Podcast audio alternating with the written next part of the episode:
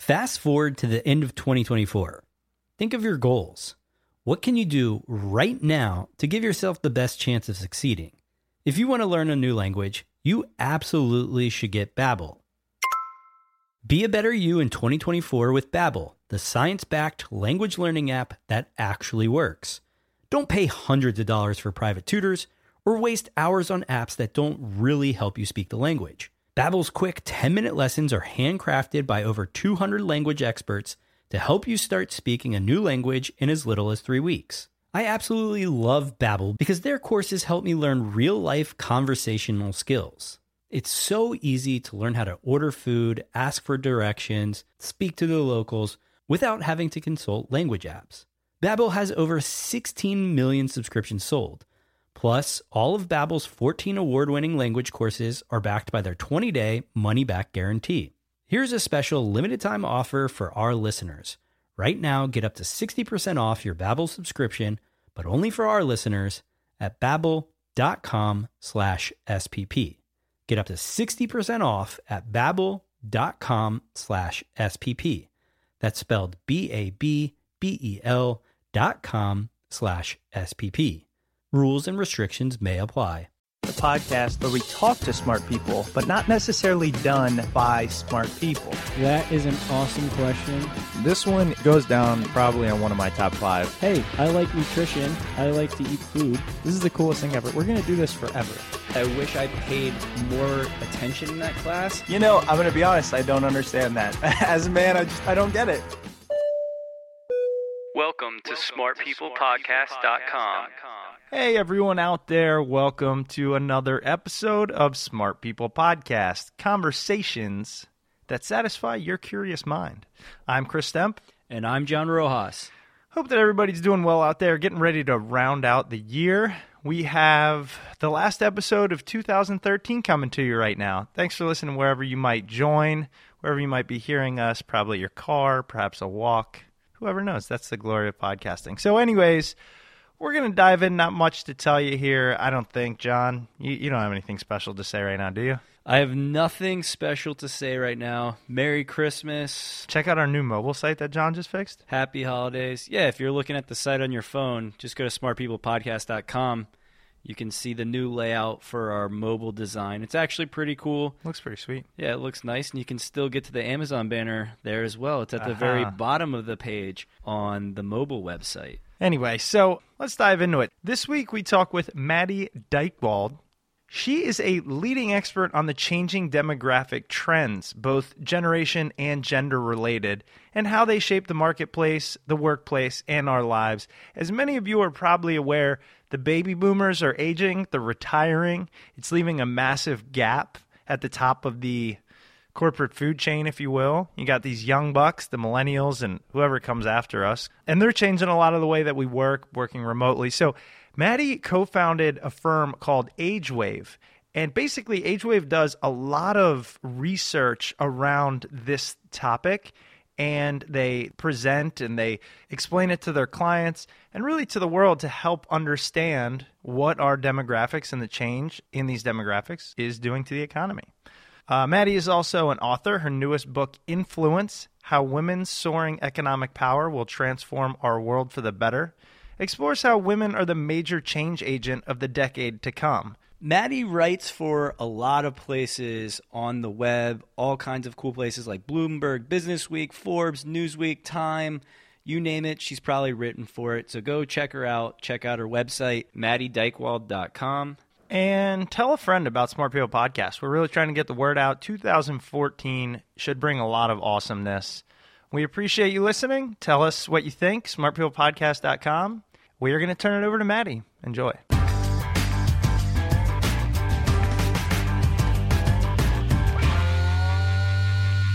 Thank you again so much for being on the show. Really appreciate it. Before we kind of dive into more, could you give us just a quick background about yourself and how you got to to be all that you are, which is the co-founder at AgeWave and an author, consultant, all that good stuff? I don't think too many things go in a straight line, and my life has definitely not gone in a straight line.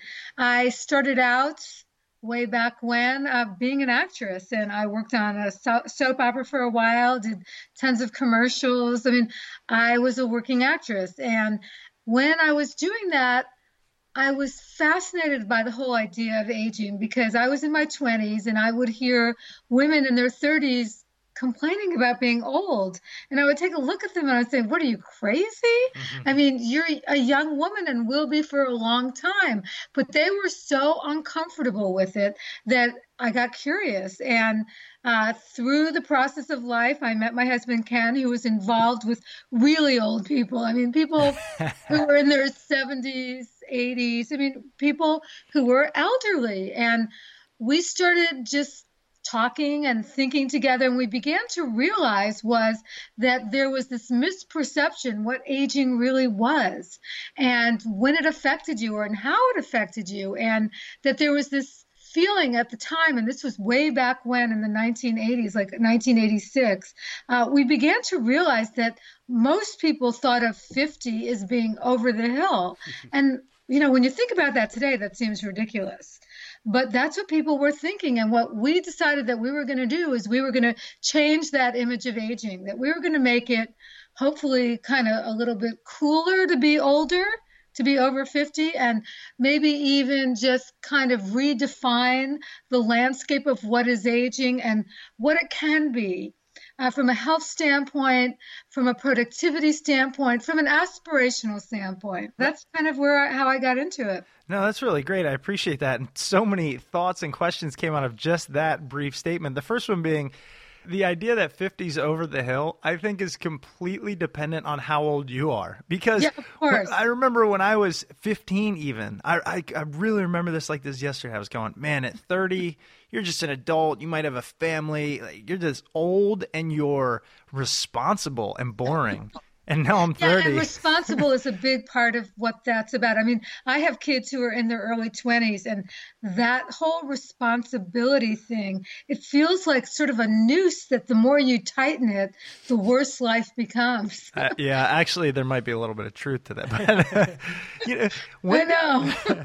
No one, comment. yeah. One thing I was wondering, I actually saw some kids, you know, younger kids, maybe 10, 11, get off the bus right outside my house today. And and I, I realized I don't feel that far removed. I mean, granted, I don't feel like I'm 11, but how old are you? I'm uh, yeah, no, I'm I'm 30. But you know, do, do you notice in your studies on aging that people ever truly feel like an adult, or is it just you always think? That oh if I, once i'm there i'll feel like an adult once i'm there i'll feel mature because i still don't really feel that you know i really think that some of that has is a very individual thing my mom for instance and i don't necessarily think this is such a great thing um, she's 84 years old and she feels like she's a teenager I, I know, love that. Weird, right? no, it's great. I well, hope I hope I feel like that. Well, you know, but there's there's two sides to that. I mean, yeah, on one hand, it's not that she feels so healthy and vital and mm-hmm. energetic. Mm. It's more like she just feels sort of like arrested development a little bit. and don't ever tell her I said this. Let's hope she doesn't listen. I'm sure she won't want to listen to this. but, uh, you know, there is a little bit of that that goes on in it. I know I'm um, older than you are, and I do feel very responsible. It was when, it, and the turning point, the trigger for that was really having kids. Yeah. Once you have kids, whether you're 18 or, you know, 80 years old by in vitro something or other, mm-hmm. I think that having kids makes you view the world a little bit more in a more responsible manner. You want to make the world, as corny as it sounds, a little bit of a safer, more secure, happier place for your kids. And you want to provide for them something that's special and you know, I think that's when that responsibility thing hit me anyway. Sure. No, I can completely understand. My mother. That. no, I really can't understand that. And that was just something I thought about. I want to kind of dive into because I know with Age Wave, you guys do a lot of things studying population aging and its implications on our world. Is that a good kind of brief overview? Kind of, yeah. We mostly work with businesses. Um, so, and we do a lot of consulting, a lot of research, as you said. And then we go out there and, you know, Ken and I in particular, but other people on our staff also, we do keynote presentations to corporate audiences, you know, at association meetings and if there's a conference for let's say you know either an association or for a big company i know one of you work for deloitte you know we've done work for them i mean we go in there and we we do these sort of infotainment presentations to get people excited about what the work we do and how the world is changing because of this aging demographic uh, and we also, you know, Ken and I both write books as well. We kind of cover the gamut, but Age Wave itself is very focused on the aging of the population and what it means for business. You know, how it's going to change the world, what kind of products and services are going to be needed, and how the general consumer is going to transform himself. I would also say so that you don't feel because you're 30 mm-hmm. that we're not talking about you. We also talk about the different generations and how they're different from each other, how they influence each other. That's actually something I'm extremely interested in. So let's talk about it. Could you briefly kind of let me know, say, uh, maybe the past three or four generations, what you guys have discovered are different? We all hear these things. I'm particularly sensitive to the whole millennial uh, stigma, if you will. Much of it, which I believe is true. Don't get me wrong. But I'm interested to hear from an expert like you if, if you could give us that kind of quick presentation about generational differences. Yeah, and you can do that. Um, you know, there's basically four generations alive today. So the youngest are the millennials, and I, you know, I actually I'm not sure you actually fit into the millennials. You're just at the edge. Some people would say you do, some people would say you don't. And it's not based on it's ba- you know, it, it's population bubbles, if you will. You know, how many live births are there in a particular year is how a generation ultimately gets defined. Hmm. And but the millennials are the youngest, and they're primary they're children of both Gen Xers, but primarily baby boomers. And they are mostly, you know, people think of them as being very highly educated overall, but yet we know there's a segment of them that are very undereducated. But no, in general, they like education. They're comfortable with technology. People think that they have self-esteem issues, which is, I'm sure, one of the things you're referring to, because you know they've got trophies just for showing up instead of for performing well, and that that's followed them. That that rep has followed them into the workplace, and that they're very picky. But you know what? I don't really blame them because us, the parents, the baby boomer parents, which I would put myself in it, we told our kids, you know what, you should find your passion and follow it. And that's what you're trying to do. So, so it true. Makes, um, yeah, it makes a lot of sense to me. So, uh, you know, my bad. I created that. But, um, and my kids are, you know, definitely like that as well. I mean, they seek education, they really want to feel they avoid the nine to five rat race as they think of it and they try to be more free agent type workers and uh, they try to be very passionate about the things that they work on mm-hmm. you know mm-hmm. they, they take work that seriously mm-hmm. um, now again some people think it's self-indulgent but i think ultimately it's going to be great for the world uh, then there's the Gen Xers, and now that's the smallest population segment. Um, it was a very, very small generation. And as a result, they don't get a lot of respect. Uh, people bypass them, they don't pay attention to them. But they were sort of that latchkey generation. Their parents were the first generation with high levels of divorce. Um, many of them had to end up taking care of themselves because both of their parents were working. They had dual income parents, so they were kind of so they're very independent as a result. Yeah, they're more independent. They're very relationship shy. They took a lot longer to get into relationships when they did, and were a little more frightened about them. And uh, they like to work very independently in the workplace. And I'm sure you know you know people like that. You sure. in fact you may be a little bit of that yourself.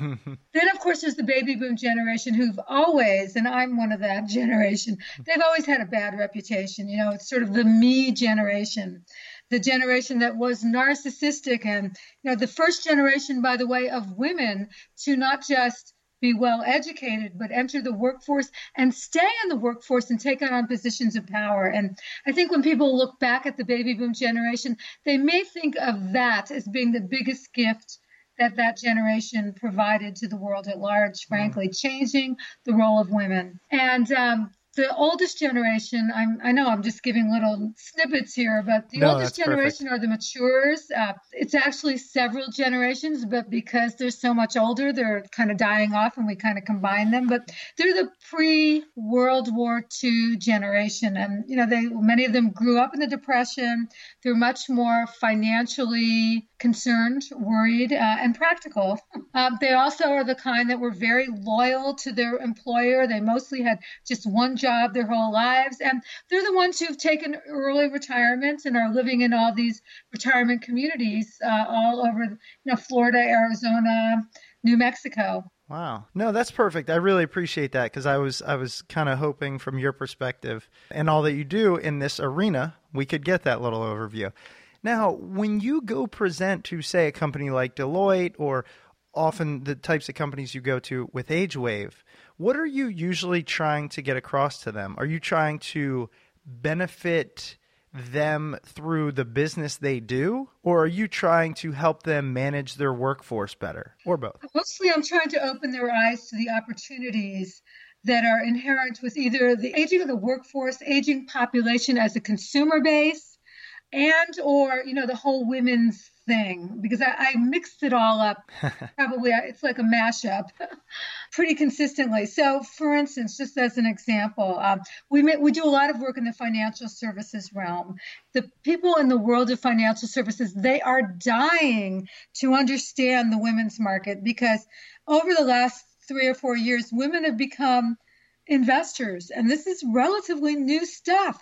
And they're not used to dealing with women as their clients. They're really good at the bulls and the bears, but to really have a relationship, which is more what a woman is looking for, and to talk about more than just the numbers, which is definitely what women are looking for. You know, I'll talk to them about that and tell them how they can make their practice more effective and get that woman advi- woman client aboard and make her happy and or even more important couples when you're looking at financial services for instance 75 to 80% of all the clients are couples and again financial advisors were used to dealing with just the guy mm-hmm. and that's completely transformed itself in the last 5 years so they need to understand that so that's one example another is if you're going into, you know, we'll stay with financial services just to be practical. Um, they're very interested in the baby boomer marketplace because they're close to what's been traditionally retirement age. They're not retiring the way their parents and their grandparents did. So they're very, very interested in them as clients. And on the flip side, a company like Deloitte, a company like Merrill Lynch or any of the financial services companies, they're also interested in that aging workforce uh, because boomers just aren't retiring the way their parents and their grandparents are. And the generation right behind the Gen Xers, as I've already mentioned, it's a smaller generation. So they want to hold on to, the employers want to hold on to some of that talent in the form of baby boomers. And that's definitely something I wanted to talk about. Many of us have heard about this talent gap between baby boomers um, and Gen X and, and even Gen Y. What have you guys learned in your discoveries in your business? How are we going to fill that gap? Is there going to be this real dearth of talent, or is that just somebody trying to create fear and news out of not that much? well, there is something there. I mean, if you go by, an, by a strictly demographic observation of the dynamic that has taken place and you look at it from a traditional perspective, it's a huge problem that we face. Huge. However, as I just pointed out, baby boomers just aren't retiring the way their parents or their grandparents did, nor should they, by the way, for a variety of reasons. You know, there's like about 3,000 reasons, but, hmm. you know, you could just whittle it down to the fact that they haven't saved enough for retirement and they're living longer. So, you know, you put those two things together and they and they don't want to be bored. I mean, they want to stay engaged. So they're going to stay in the workforce longer than than anyone ever expected. And that's got some good news, bad news attached to it. You know, the good news is, yeah, companies need that talent. That's awesome. Uh, but you know, the Gen Xers who are right behind them, they feel like the baby boom generation has been in their way every step along their path at work. And now they're going to stay longer? Give me a break. I mean, they hate that. I can actually really totally understand that because maybe it's a millennial thing, but I know many of us feel like even after we've only been in the workforce one, two, five years, oh, we should be in a position of power. We know about technology and we're fast moving and nimble. But there's something something to be said about experience, something that I didn't realize for a long time in the professional world. And so I can imagine, you know, the struggles between those that have the experience saying, "Hey, you have to earn your stripes," and those that are trying to push through that barrier. Yeah, there there is a difference, but you know, to your point, I think it's important to remember that each of the generations brings different characteristics, different strengths to the party. And if we can find good ways for older workers and younger workers to mentor each other so that a younger person, for instance, can help an older worker get more tech savvy, maybe feel a little more flexible about things. And this older worker can help them gain some of the experience and wisdom that they've taken, you know, years and years to accumulate. I mean, it's a win for everybody. Have you guys found through your research like an optimal pairing of generations? Are there two well, generations that work the best together? It's a really good question. Uh, and I'm just speaking anecdotally. But anecdotally, I would say that the millennials and the boomers work very effectively together. And part of it is that they don't feel competitive with each other. So that you take that competitive edge away, and suddenly it's an open door. I mean, the baby boom generation, I think, really wants to to use the word that everyone used to mentor. They want to pass down their knowledge and expertise to somebody who cares about that knowledge and expertise. And who better than someone young? And at the same time, they have a little bit of a fear, but a strong interest in staying relevant in terms of technology and being able to use, you know, use Twitter and Pinterest and everything else that's social media and technology oriented in a very effective way. They just they feel intimidated by it. And if somebody could show them who was younger in a way that didn't make them feel like an idiot, hmm. then that would be awesome. That's what John does. Well, at least that's what he tries to do. I think that's why they pay him at Deloitte. But oh, well, that's good. So somebody's got to do it. yeah, that's true. I want to transition a little bit because I, I can tell the passion that comes out when you talk about kind of the changing landscape of women in the workforce, and I think it's a really cool topic, one that we haven't talked about too much, and one that, frankly, I'm not extremely familiar with. So, and I know your book, Influence how Women's Soaring Economic Power Will Transform Our World for the Better, is recently written, and you, you talk about all these things. Could you kind of give us an overview about your thoughts on that? Oh, wow. That's a huge question. Yeah, I know. Well, let me try to put it into demographic terms. And, and by the way, the reason I love demographics, which I think are so important, most people think I'm a total nerd for loving them. But mm. what I love about them is that they are completely predictable. And in this time that we live in, where there's so much that's unpredictable, it's great to have something that's predictable because it gives you a window into the future.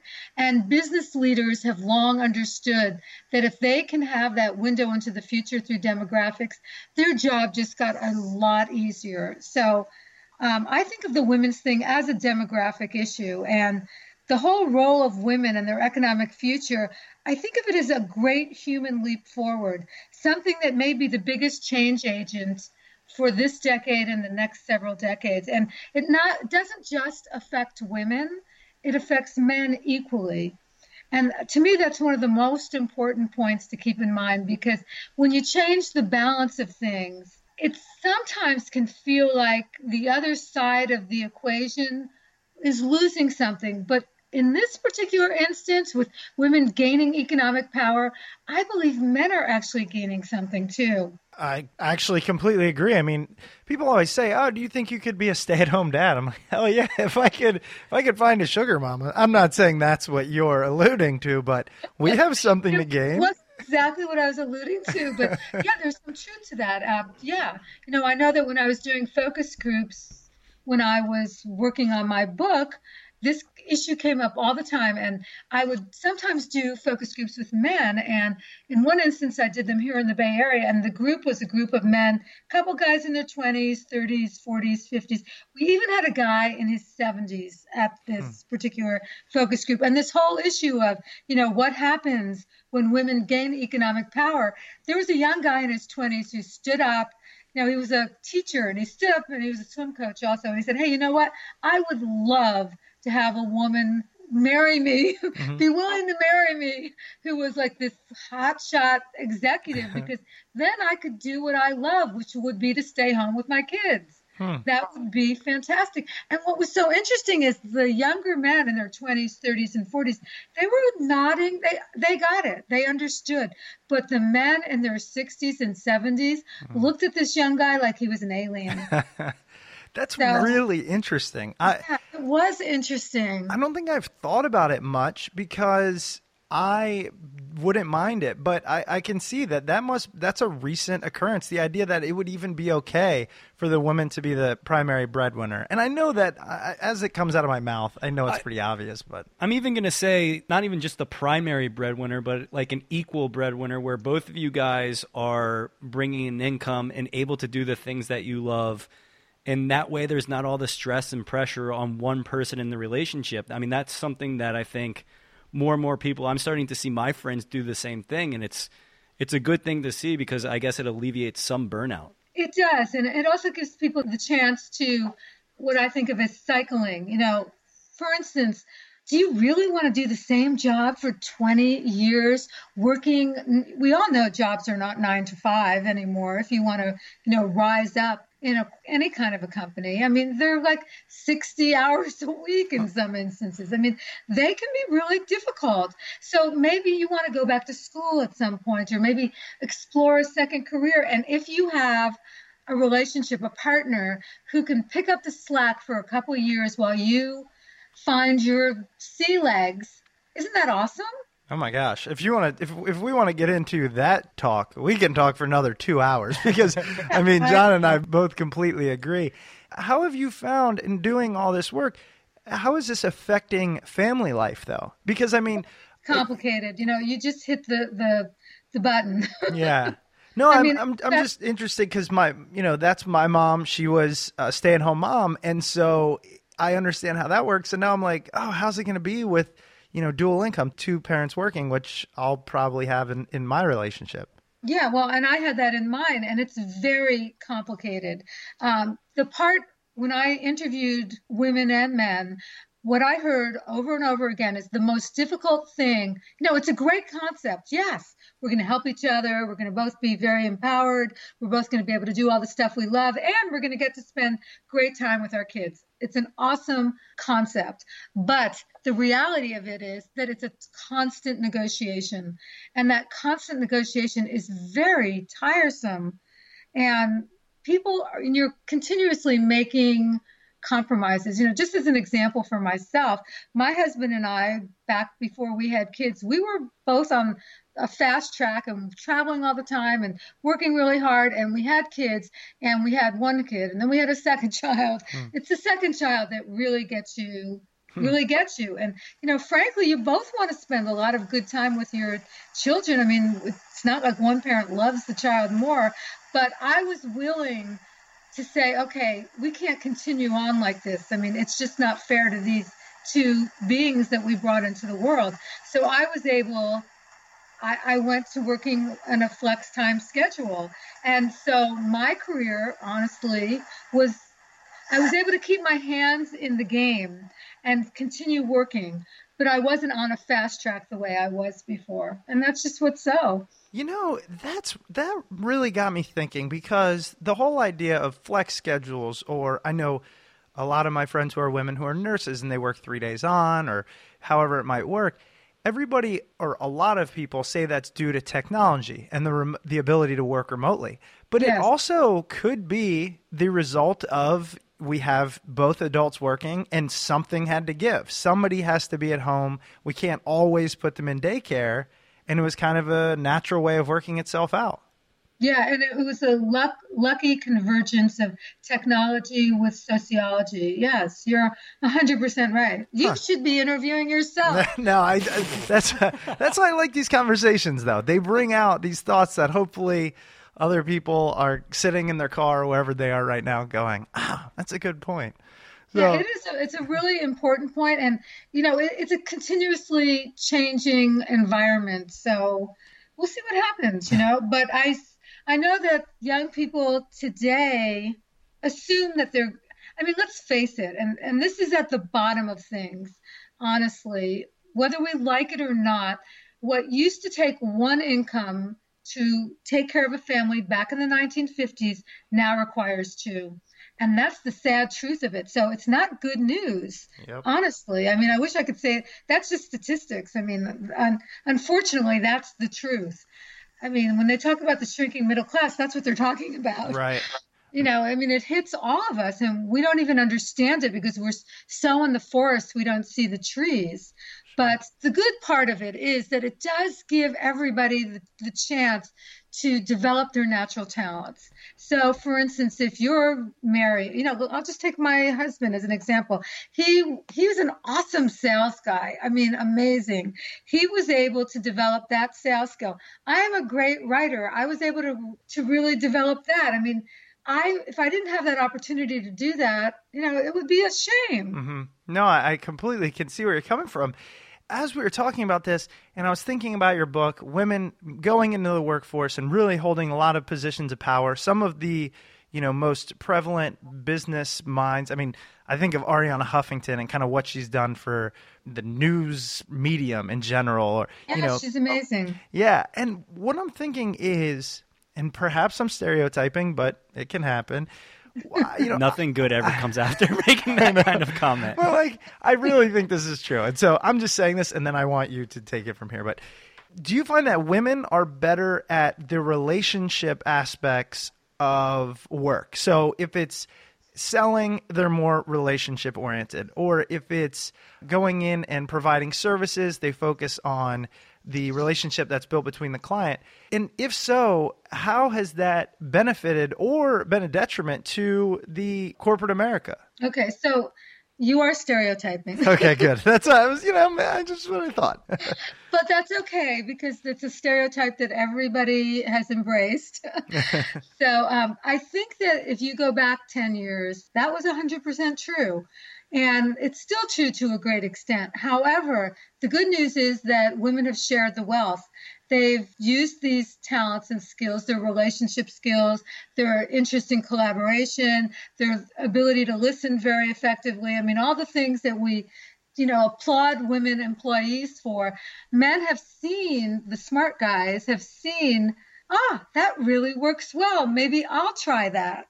They have embraced that. I mean, you really see that in the world of sales, for instance. Um, a, sar- a smart, savvy sales guy, whether he's been selling financial services, insurance, technology, whatever, it doesn't really matter.